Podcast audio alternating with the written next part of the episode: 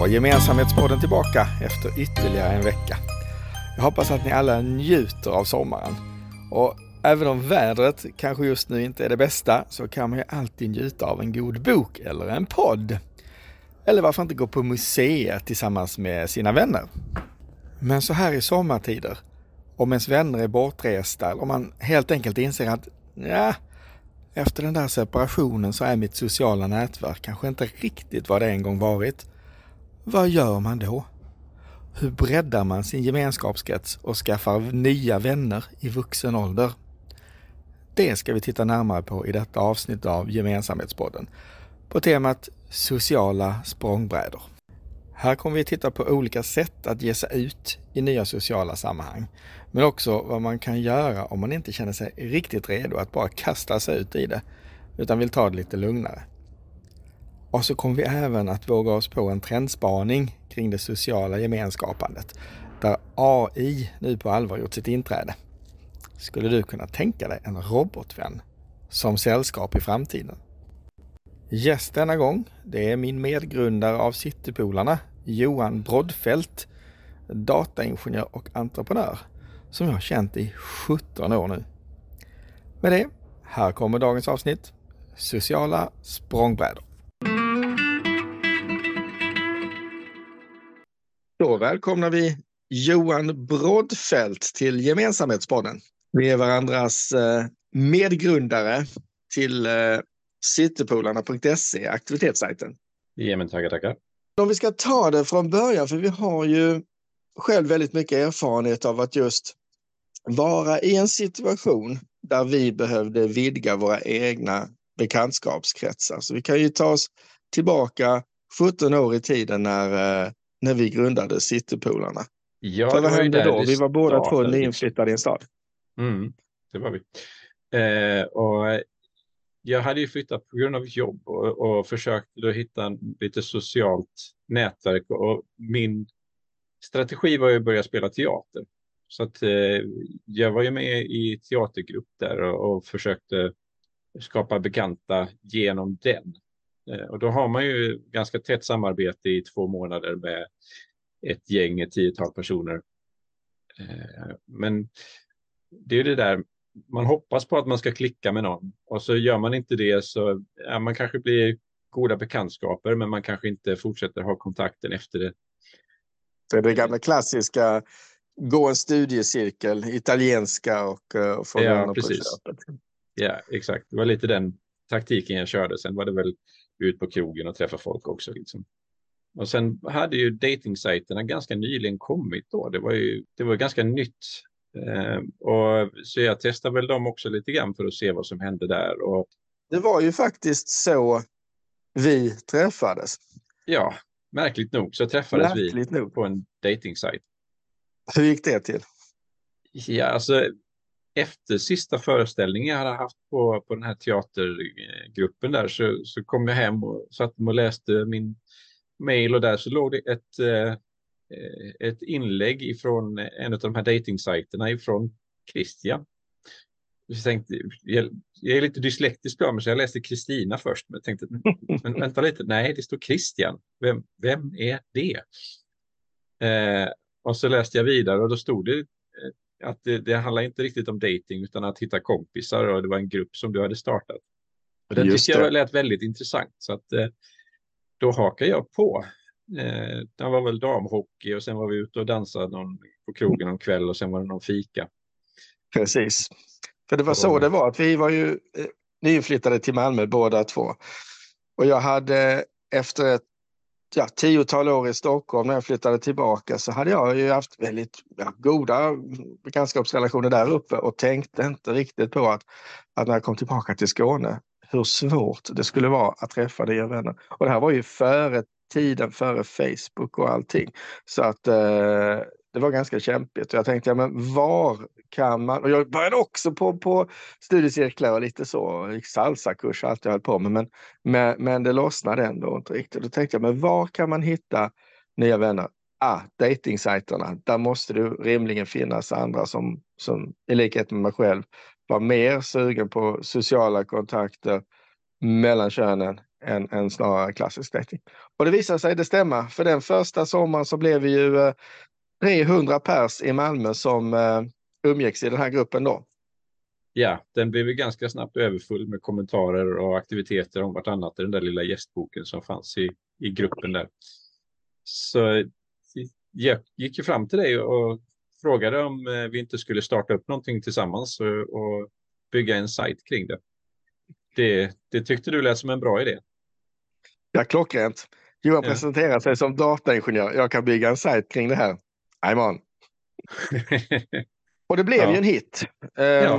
Ganska snart spreds det ju genom media, så att eh, efter något år var vi tusen citypolare, sen firade vi femtusen, tiotusen och vi har väl varit uppe och nosat på fyrtiotusen som, som kommit och gått. Men i, i, i grova drag så tiotusen stabilt nu som eh, är medlemmar och eh, går på aktiviteter.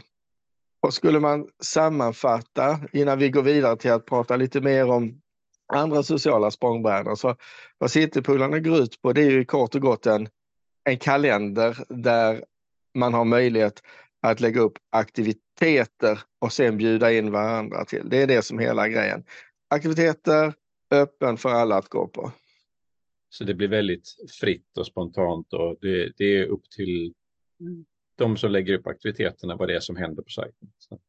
Vi har ju liksom från att ha drivit det väldigt mycket i början och la upp supermycket aktiviteter, så gör vi inte jättemycket med sajten just nu vad det gäller det operativa, utan nu är det ju medlemmarna som ser till att det är ungefär tvåhundrafemtio aktiviteter i månaden.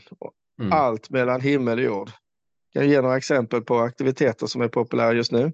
Då har vi alla utomhusaktiviteter, allt från det lite mer aktiva som discgolf, ut och springa, till mycket vandringar, eh, sitta på uteserveringar och äta något gott och så.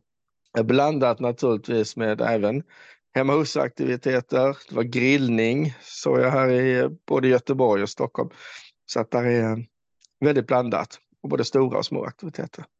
Så det är fantasi som sätter gränserna där. Och det här mm. eh, har ju fått ringa på vattnet. Vi var ju om mångt och mycket pionjärer då för sjutton år sedan, och det fanns inte så mycket annat. Eh, men sen har det hänt en hel. Eh, Facebook kom. Yeah. Först började vi i princip samla på vänner digitalt, mm. men ganska snart började folk komma ut igen. Och det började bildas eh, Facebookgrupper för, i syfte att träffa nya vänner. Ja. Yeah. Och vad har vi säga om dem? Det har ju också varit eh, en ganska stor sprid på de här grupperna. Ja, eh, alltså det vi ser är ju att väldigt många lägger upp och frågar om och hittar på saker. Och det, det ser vi också på andra liknande sajter eh, som, som har samma upplägg som Citypolarna. Att man går in och så lägger man upp lite som en annons. Jag vill ha en fikakompis, eller jag vill gå och fika, men man, man sätter inte någon specifik datum och, och säger nu går vi och fikar, utan det, det blir väldigt löst och så kommer det inte riktigt någonstans. Eh, och, och det där är ju eh, lite ett gissel på många av dem. Och om man tittar på Facebookgrupper och meetupgrupper och så vidare som är väldigt bra och aktiva i många fall, Så, så står de och hänger ofta på den som har startat gruppen, ledaren i gruppen. Och det är ju någonting som, som jag känner, jag har ju varit med och startat lite olika grupper också på Meetup. Och det, det är ju så att har man helt plötsligt fullt upp på jobb, eller det är något annat som kommer i vägen som prioriteras, eller man får bilda familj, ja men då, då har man inte lika mycket tid, och så dör själva projektet ut och så händer inte så mycket mer. Och det är ju lite akilleshälen med, med Facebook. Men om man är i den situationen att man vill söka nya vänskapsband, man vill börja socialisera, men känner att man kanske ah, man inte riktigt redo stad att kasta sig ut, rakt ut i det och börja socialisera live så att säga med en gång. Då är ju Facebookerna rätt bra. att börja med att man kan börja med diskutera kring andra kring vilka aktiviteter vi skulle hitta på och så. Och söker man på träffa nya vänner eller till och med ensamma vänner, för det finns några grupper som, som fokuserar på det. Ja, då kan man hitta ett par riktigt fina grupper där man just spårar varandra till eh, aktivitet. Det finns speciellt en Facebook som heter just Ensamma vänner som har fjorton tusen medlemmar och är väldigt aktiva. Och det, det, det kan man säga, det är ett tips. Eh, att kika på, när man söker på nya vänner, kika på aktiviteten i grupperna. Om du har ett par med, meddelanden om dagen eller i alla fall några i veckan, så vet man att då händer det faktiskt någonting där. Så de grupperna kan ju vara värt att, eh, att gå med i och testa. Ja, vad har vi med? Vad har vi med? Vi har ju, jag förutom dejtingsajter, vi har ju en hel del appar också. Vi har ju våra kompisar i branschen Go Friendly, mm. som ju är en app för tjejer som annars funkar ungefär som på Citypolarna.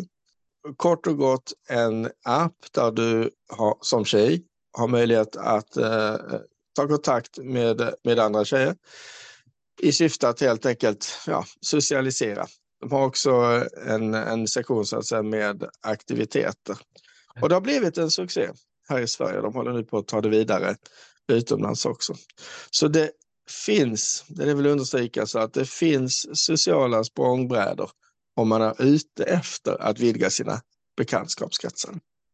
Och de, de klassiska funkar ju fortfarande. Det här med att, att gå en kurs eller hitta kompisar via jobbet om man nu har kollegor som man trivs med och som man vill umgås med utanför arbetstid och sådär. Och sen om vi tittar lite bortom horisonten om man säger så, så har ju vi ju A I som kommer in i det och som börjar bli oerhört spännande. Det har ju börjat dyka upp så kallade social chatbox. Men de har inte varit utan komplikationer kan man väl säga. Nej. Um, och, alltså, jag känner väl lite så, det beror på vilken dag du frågar mig om jag är positiv eller negativ. där, där finns ju många positiva sidor och det finns också väldigt många fallgropar som man ska eh, akta sig för. Eh, om, om jag tänker på de positiva bitarna så är det ju att eh, vi människor har ju väldigt lätt att connecta till. Vi är ju, vi är byggda för att vara en del i nätverk och ha kontakter. Eh, så att vi, vi det heter väl anthropomorphize, eh, antropomorfisera. Eh, så att folk säger att ja, men A I det är bara en, en robot och det, det kan man inte ha en personlig relation till. Men eh, vi har ju allt ifrån gosedjur till någon robotsäl som pensionärerna hade i, i sjukhus i Japan. Eh, husdjur generellt, de är ju inte lika intelligenta som oss, men vi har väldigt stort utbyte av eh, dessa. Eh, forskning visar också att karaktärer i en tv-serie som man följer skapar man en relation till och får då en känsla av gemenskap med de här karaktärerna. Så det kan också vara ett sätt att, att avlasta ensamhet. Och med, med det i bagaget så är det klart att en chatbot på A I som kan ge relativt bra svar och, och där A I är idag eh, kan ju absolut vara en form av social kontakt och eh, ge direkt feedback på ett på ett liksom, talsätt som är mänskligt sätt. Liksom, eh, inte det fysiska att, att eh, man har någon att sitta och prata med. Det är ju också någonting som betyder väldigt mycket att man kanske sitter i samma rum och har en dialog med varandra. Det, det här med att man ser kroppsrörelser och mönster och, och det är också väldigt viktigt för oss. Men vissa bitar kan man ju lösa på det sättet och andra bitar får man lösa på andra sätt så att säga.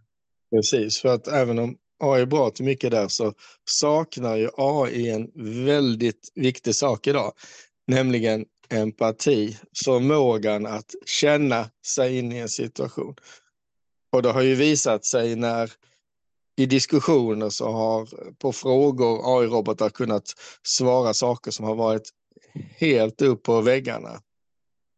Ja, eh, alltså vi har sett några skräckexempel. Det var ju någon eh, journalist i U S A som hade chattat med någon chatbot som eh, hade sagt åt honom att han skulle skilja sig med sin fru och, och gifta sig med, med botten istället. Och, mm.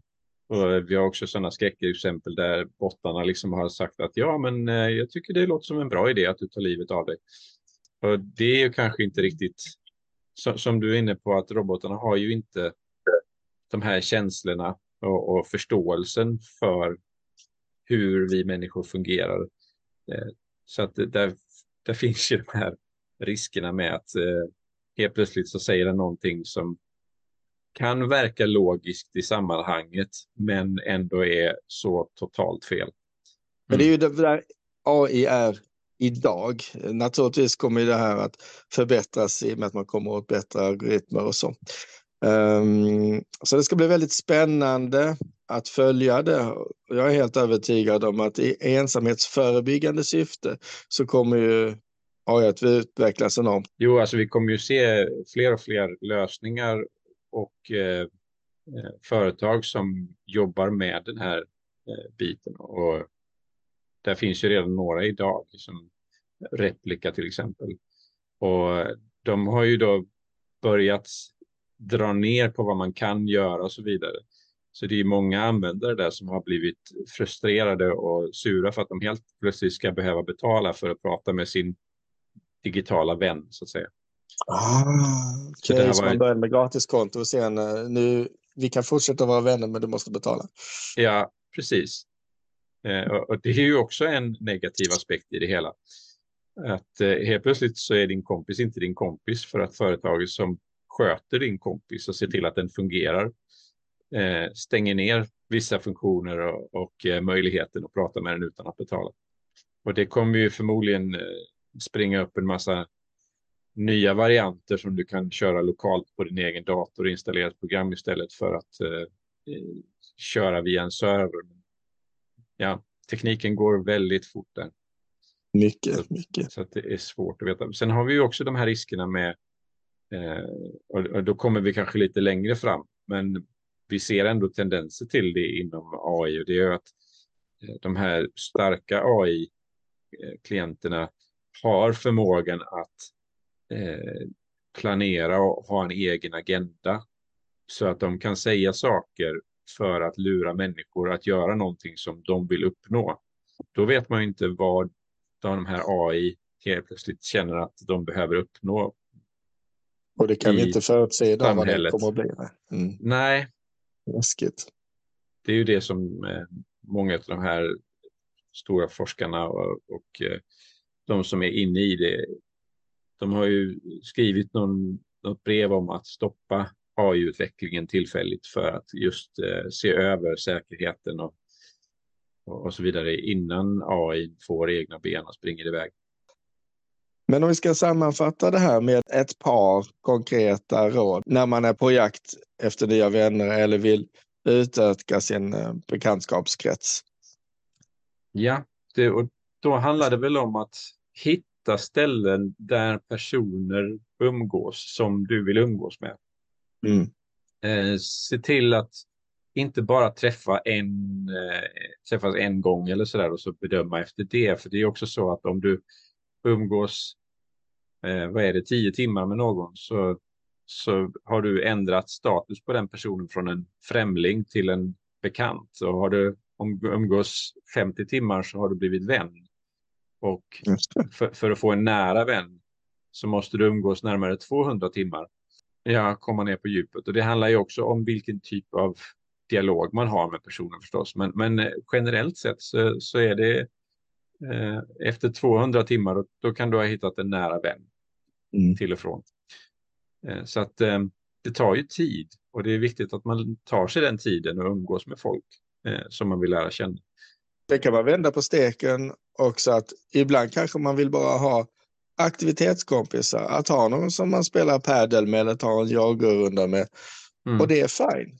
Och så yeah. får du, för vi behöver ju vistas i olika sammanhang där vi får ut, ska säga, tillfredsställa olika behov, olika nivåer utav det sociala. Ja, och så min, min favorit är ju att det är väldigt utvecklande att möta nya personer som har nya infallsvinklar och syn på saker. Så. Just det, vidga horisonten och få in nya perspektiv som sagt. Ja, precis. Våga utmana sig själv och ställa frågor. Och vara beredd på att man kanske möter någon som har motsatta åsikter och så vidare. Så, så får man börja tänka lite.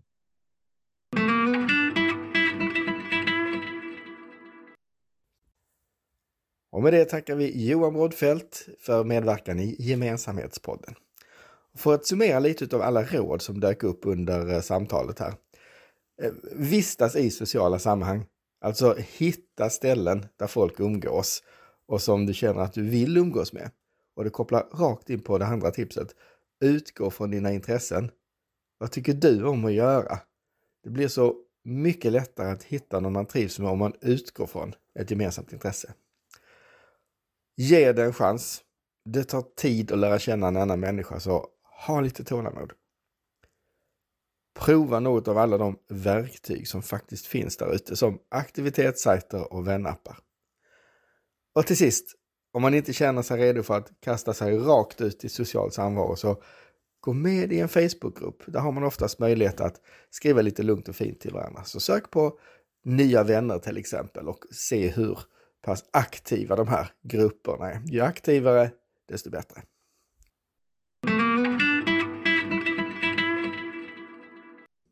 Det var vad vi hade att bjuda på från Gemensamhetspodden för den här gången. Det kommer som sagt mycket mer om sociala språngbrädor och vägar ut i social gemenskap framöver. Det är ett stort och vitt område att utforska. Redan nästa vecka så är vi tillbaka med ett nytt färskt avsnitt. Och det kommer att bli något helt annat än vi har pratat om hittills. Något helt annat. Belyser, för den här podden belyser ju social gemenskap, socialt välbefinnande och ensamhet från många olika perspektiv. Så nu tar vi en ny take. Får bli lite cliffhanger vad det kan bli för någonting. Så vi hörs om en vecka. Önskar er en fortsatt jättehärlig sommar. Så hörs vi väldigt snart igen.